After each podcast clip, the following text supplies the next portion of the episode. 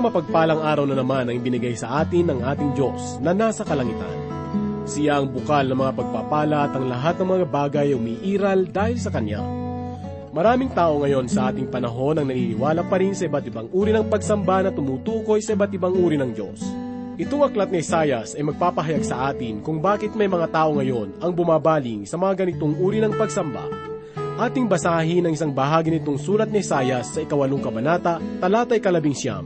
Ganito po ang sinasabi, At kapag kanilang sinabi sa inyo, sumangguni kayo sa mga multo at masasamang espiritu na umuhuni at bumubulong, hindi ba dapat sumangguni ang bayan sa kanilang Diyos? Ang mga patay para sa mga buhay. Ating lubos na unawain ang mga bagay na nais ipahayag ng Diyos sa pamagitan ng pakikinig sa kanyang salita na magmumula sa ikawalong kabanata ng Isayas mula sa unang talata hanggang ikadalawamput dalawa. Ito yatid sa atin ni Pastor Filo de la Peret, dito lamang po sa ating programang Ang Paglalakbay. Panginoong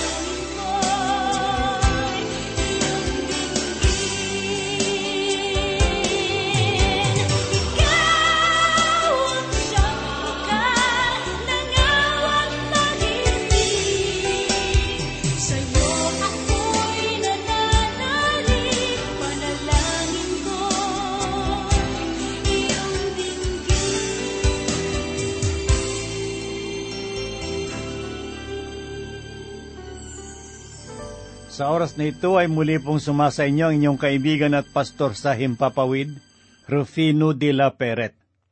Ipagpapatuloy po natin ang paglalakbay at pag-aaral nitong aklat ni Propeta Isayas. Ang pagtutuunan po natin ng pansin ngayon ay ang ikawalong kabanata. Ang ikapito hanggang ikalabindalawang kabanata dito sa aklat ni Isayas ay naglalaman ng mga magkakasunod na propesiya sa panahon ng paghahari ni Haring Ahas. Inaakala ng ibang tao na ang anak ni Propeta Isayas na nabanggit sa ikapitong kabanata ay siya rin ang tinutukoy dito sa ikawalong kabanata. Ang mga ganitong pananaw ay napigilan sapagkat may sinabi na ang mga pangalan at mga karagdagang kaalaman sa ikasyam na kabanata na ipinapahayag na ang dalawang taong ito ay magkaiba. Kung babasahin po natin ang ikalabing walong talata ng ikawalong kabanata dito sa Isayas, ay makikita natin na ang anak ni Isayas ay sinasabing isang tanda ng mga kababalaghan sa Israel. May tuturing na mas mahalaga ang kabanatang ito sapagkat naglalaman ito ng pagpapahayag tungkol sa paglusob ng hari ng Assyria sa lupain ni Emmanuel. Sa loob ng limandaang taon ay pinanatiling ligtas ng Diyos ang kanyang bayan sa mga dayuhang mananakop. Subalit ngayon ay pinahintulutan niyang mapasok ng mga mananakop na tulad ng isang malaking baha. Ang mga tao ay mas naghahanap ng mga kaharian na magiging kakampi kaysa hanapin ang tulong na mula sa Diyos. Ang ikawalong kabanata ay nagtatapos sa mga babala laban sa mga pagsangguni sa mga espirito. sapagkat ang mga ito ay tumalikod sa Diyos at sa kanilang kawalan ng pag-asa ay bumaling sila sa mga pamamaraan ni Satanas. Ang katapusang bunga nito ay kaguluhan, kadiliman at pagtangis. Basahin po natin ang ipinahayag ni Propeta Isayas dito sa ikawalong kabanata ng Isayas sa unang talata na ganito po ang kanyang sinabi. Sinabi ng Panginoon sa akin, Kumuha ka ng malapad na tabla at sulatan mo ng pangkaraniwang titik kay Maher Shahal Hasbas. Kung iniisip ninyo na ang pangalang Sheer Hasob ay di pangkaraniwang pangalan, para sa isang lalaki ay inyong pakinggan ang susunod na pangalan. Sinabi sa talata ang pangalang Maher Shahal Hasbaz. Ito ay pangalan na nakakatawag pansin para sa isang lalaki, kahit na sa ano pang wika ito gamitin. Marahil ang anak ni Propeta Isayas ay nahihirapang dalhin ang kanyang pangalan. Hindi ko alam kung ano ang kanyang palayaw. Maaring ang ibinigay sa kanyang palayaw ay maher. Gayon paman, may dahilan kung bakit nais ng Diyos na ganitong pangalan ang ibinigay ni Isaya sa kanyang anak. Matatagpuan po natin ang dahilan nito sa ikalabing walong talata ng ikawalong kabanata sa aklat na ito.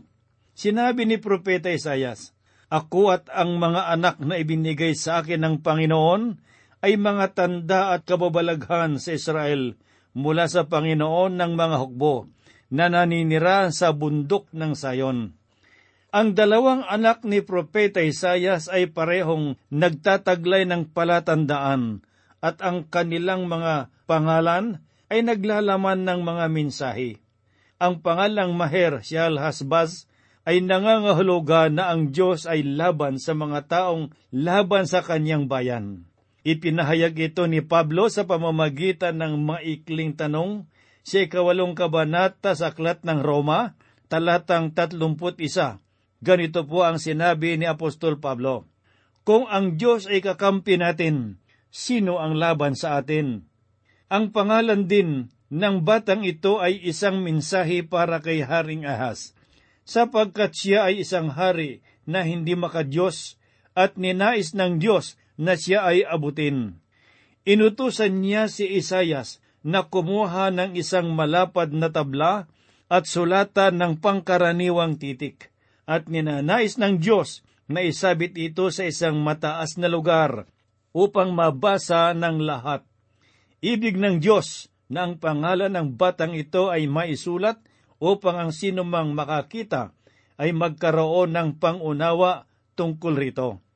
Noong una ay ninais abutin ng Diyos si Haring Ehas sa pamamagitan ni Seer Hasub at ngayon naman ay sa pamamagitan ni Maher Shalhasbas. Ang pangalawang anak ni Isayas ay pagtiyak lamang na ang Diyos ang bahala sa mga kaaway ng kanyang bayan. Ipinahayag pa ni Propeta Isayas sa kalawang talata ang ganito, Meron akong mga tapat na saksi upang sumaksi sa akin, sina Orias, Napari at Sakarias, na anak ni Jeberekias. Ang ibig sabihin ng pangalang Orias ay si Jehova ang aking liwanag.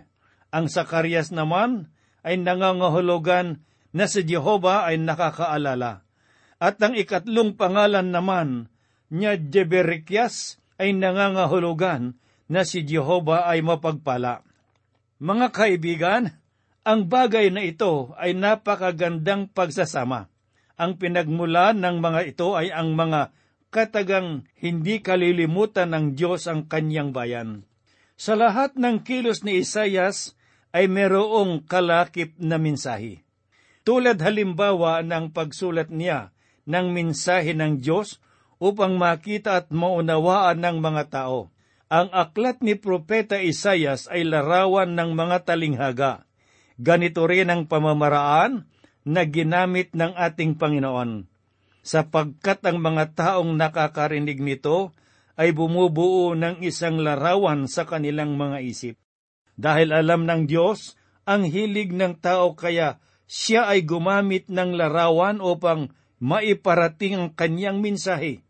Ang susunod na talata ay nagpapahayag tungkol sa isang tao na mahalaga sa buhay ni Isayas. Basahin po natin ang ikawalong kabanata dito sa aklat ni Isayas, ikatlong talata na ganito po ang sinasabi.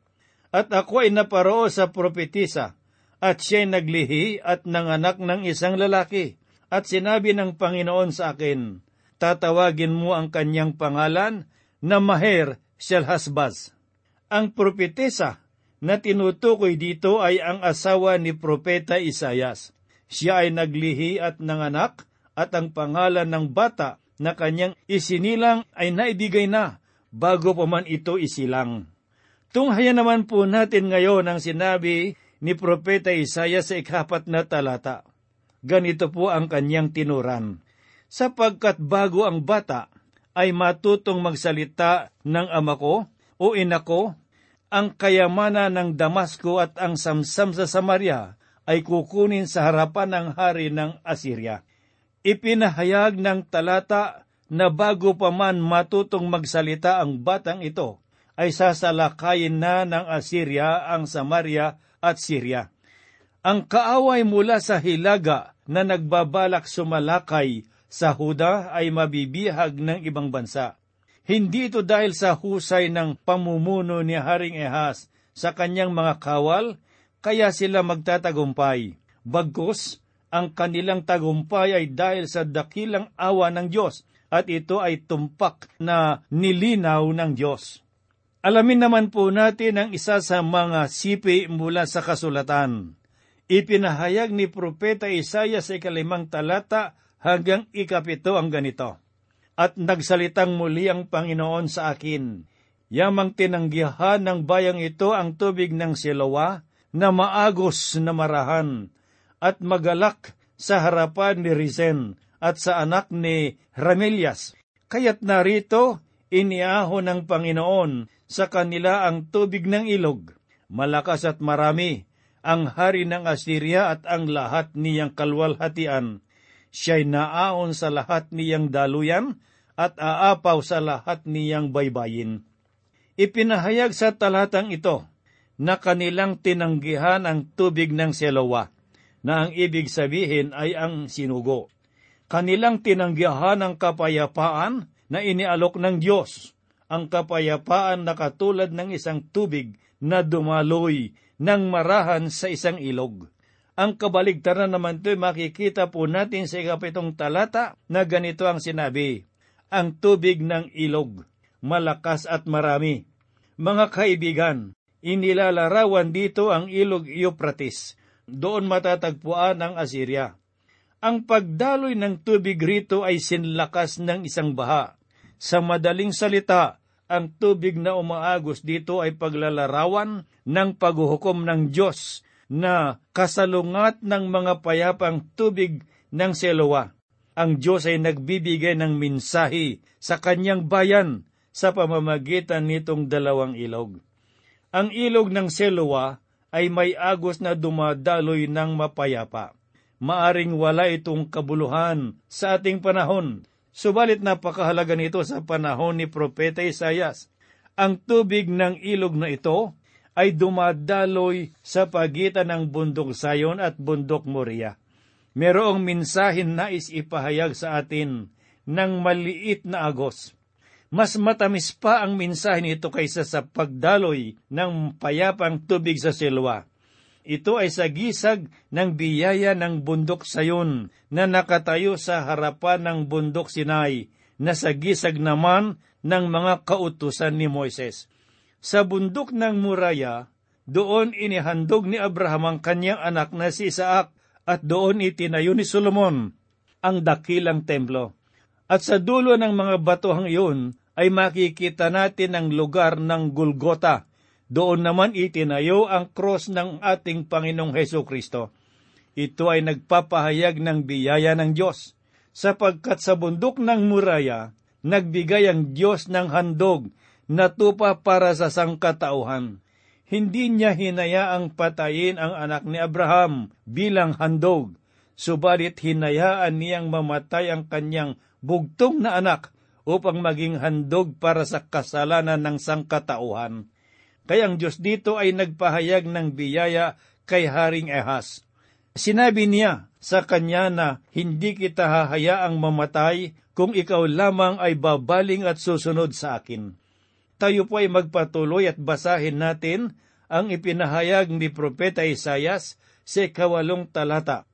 Ito'y aagos hanggang sa Huda, aapaw at aabot hanggang sa leeg, at ang nakabukaniyang mga pakpak ang siyang magpupuno ng lawak ng iyong lupain o Emmanuel. Sinasabi ng talatang ito na pahihintulutan ng Diyos ang mga taga-Assyria na mag-umapaw sa Huda, subalit hindi niya hayaan na masakop nila ang Jerusalem. Ngayon mga kaibigan ay dumako naman tayo sa mga babala laban sa mga bansang nagkakaisa upang salakayin ang bayan ng Diyos. Basahin po natin ang ikasyam na talata na ganito po ang sinabi ni Isayas. Kayo'y magsama-sama, mga bayan at mabalisa. Kayo'y makinig, kayong lahat na malayong lupain. Kayo'y magbigkis at kayo'y mabagabag. Simula sa ikalabing tatlong kabanata, ay matutunghayan po natin ang mga magkakasunod na minsahe para sa mga bayan na naging mapanganib sa Israel at ang paghuhukom na darating sa kanila. Ang bahaging ito ng kasulatan mula sa ikalabing tatlo hanggang sa ikatatlumput limang kabanata ay punong-puno ng mga propesiya. Sinabi ng Diyos na hindi maaring hadlangan ng mga bansa ang kanyang layunin para sa sanlibutan. Napapansin ba ninyo na ang mga bansa ay hindi na sumasangguni sa Diyos ngayon? Ang Diyos ay may layunin at ang layuning ito ang mananaig. Basahin naman po natin ang ikasampu hanggang ikalabindalawang talata dito sa ikawalong kabanata ng aklat na ito. Magsanggunian kayo, ngunit iyon ay mauwi sa wala.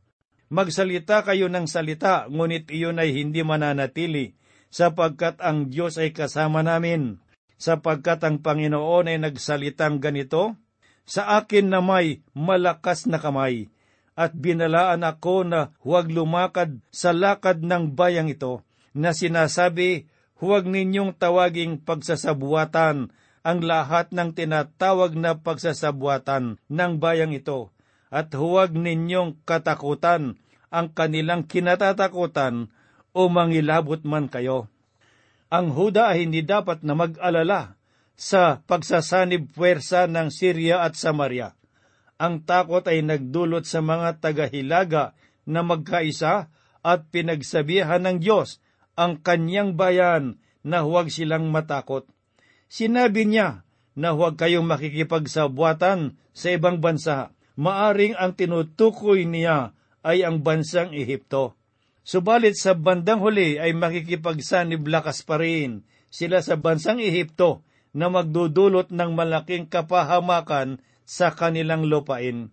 Sinabi ni Propeta Isaya sa talatang labing tatlo at labing apat, Ngunit ang Panginoon ng mga hukbo, siya ang inyong ituturing na banal, siyang inyong katakutan at sa kanya kayo mangilabot, at siya'y magiging sangtuaryo ninyo, isang batong katitisuran at malaking batong kabubwalan ng dalawang sambahayan ng Israel, isang bitag at silo sa mga mamamayan ng Jerusalem.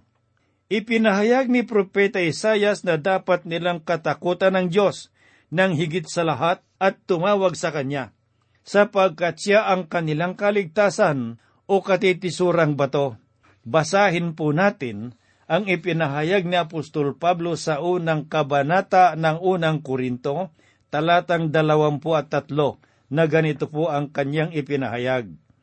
Subalit, ipangangaral namin ang Kristo na ipinako sa cross, na isang katitisuran sa mga Hudyo at kahangalan sa mga hintil. Sinabi ng ating Panginoong Hesus, ang mahulog sa ibabo ng batong ito ay madudurog, subalit dudurugin nito ang sino mang mabagsakan niya. Ipinapahayag sa talatang ito na dalawa lamang ang maari nating pagpilian. Maari natin siyang tanggapin o siya ay maari nating tanggihan. Ipinahayag naman ni Apostol Pedro sa ikatlong kabanata ng unang Pedro, talatang labing lima ang ganito. Kundi sa inyong mga puso ay pakabanalin ninyo si Kristo bilang Panginoon. Lagi kayong maging handa na ipagtanggol sa bawat taong humihingi sa inyo ng katuwiran ang tungkol sa pag-asang nasa inyo. Tulad ito ng sinasabi ng ika-labing tatlong talata, Ngunit ang Panginoon ng mga hukbo, siya ang inyong ituturing na banal. At tunay na ito ang dapat gawin ng bayan ng Diyos. Merong mga tao ngayon na kumukutya sa mga banal na bagay at ginagawang biro ang mga ito.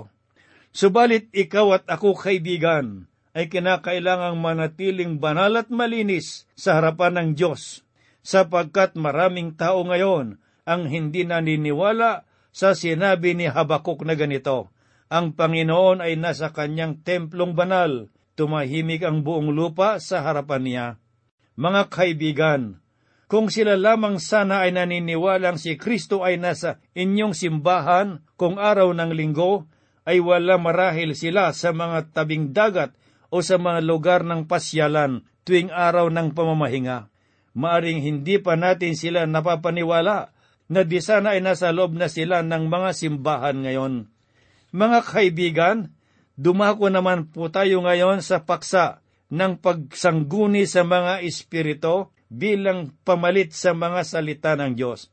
Basahin po natin ang sinabi ni Propeta Isayas sa kalabing siyam na talata na ganito po ang kanyang ipinahayag. At kapag kanilang sinabi sa inyo, sumangguni kayo sa mga multo at masasamang espiritu na humuhuni at bumubulong-bulong, hindi ba dapat sumangguni ang bayan sa kanilang Diyos, ang mga patay para sa mga buhay? Saliksikin po natin ang banal na kasulatan at basahin natin ang ikalabing walong kabanata ng Deuteronomio, talatang siyam hanggang labing dalawa. Ganito po ang ipinahayag ni Moises. Pagpasok mo sa lupaing ibinigay sa iyo ng Panginoon mong Diyos, ay huwag kang mag-aaral. Gumawa ka ng ayon sa mga karumaldumal na gawain ng mga bansang iyon.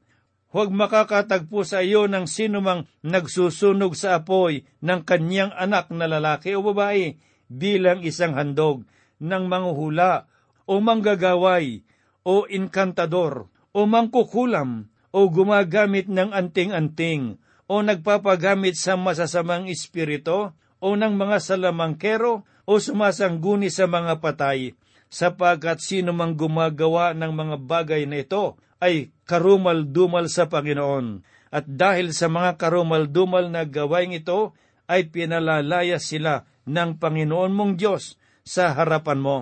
Basahin naman po natin ngayon ang sinasabi sa ikadalawampung kabanata sa Aklat ng Levitiko, talatang dalawamput pito. Ganito po ang sinabi ni Moises. Ang isang lalaki o ang isang babae na sumasangguni sa masasamang espiritu, mangkukulam, ay tiyak na papatayin. Merong mga bumabaling ngayon sa pagsamba kay Satanas at sa mga demonyo. Ngunit sangayon sa salita ng Diyos, siya ang bahala sa lahat ng demonyo. Ayaw paniwalaan ng ibang tao na ito ay may katotohanan. Subalit ito ay totoo kung paanong si Satanas ay totoo. Tayo ay pinaalalahanan ng Diyos tungkol dito at dapat natin itong sundin. Sinabi pa ni Isaiah sa ikadalawamput isa at ikadalawamput dalawang talata ng ikapitong kabanata dito sa kanyang aklat. At sila'y daraan sa lupain na nahihirapang lubha at gutom, at kapag sila'y nagugutom, sila'y magagalit at susumpain ang kanilang hari at ang kanilang Diyos, at itinitingala ang kanilang mga mukha. Sila'y titingnan sa lupa, ngunit ang makikita lamang ay kahirapan at kadiliman, ulap ng hapis at itataboy sila sa makapal na kadiliman. Ang dalawang huling talata na ating pong pag-aaralan sa pagbubulay natin ngayon ay nagpapahayag na ang buhay at patuloy na sumusuway ay hahantong sa kapahamakan. Ang magiging bunga nito ay kadiliman at kawalang pag-asa sapagkat ang patuloy na paglabag ay laging nagdadala sa atin ng hapis na kalagayan.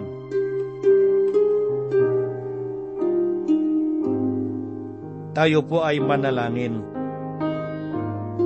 Ang mga salita mo, Panginoong Diyos, ay aming iniingatan sa aming puso upang huwag kaming magkasala laban sa iyo, sapagkat ang salita mo ay makapangyarihan na dapat taglayin ng bawat isa upang maging gabay sa araw-araw naming pamumuhay.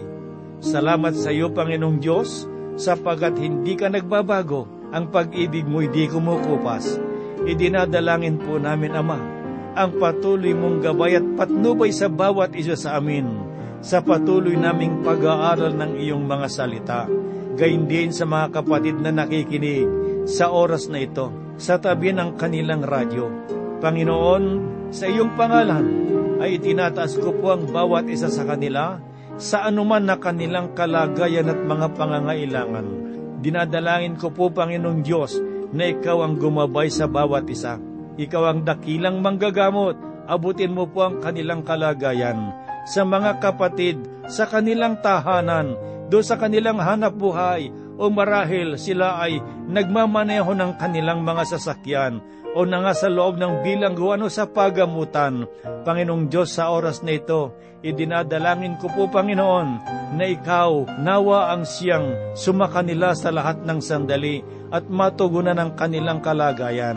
Kami po'y umaasa at nananalangin na ito iyong gagawin sapagkat ang lahat ay hinihiling po namin sa banal na pangalan ng aming Panginoong Diyos at tagapagligtas na si Yesu Kristo. Amen. Anong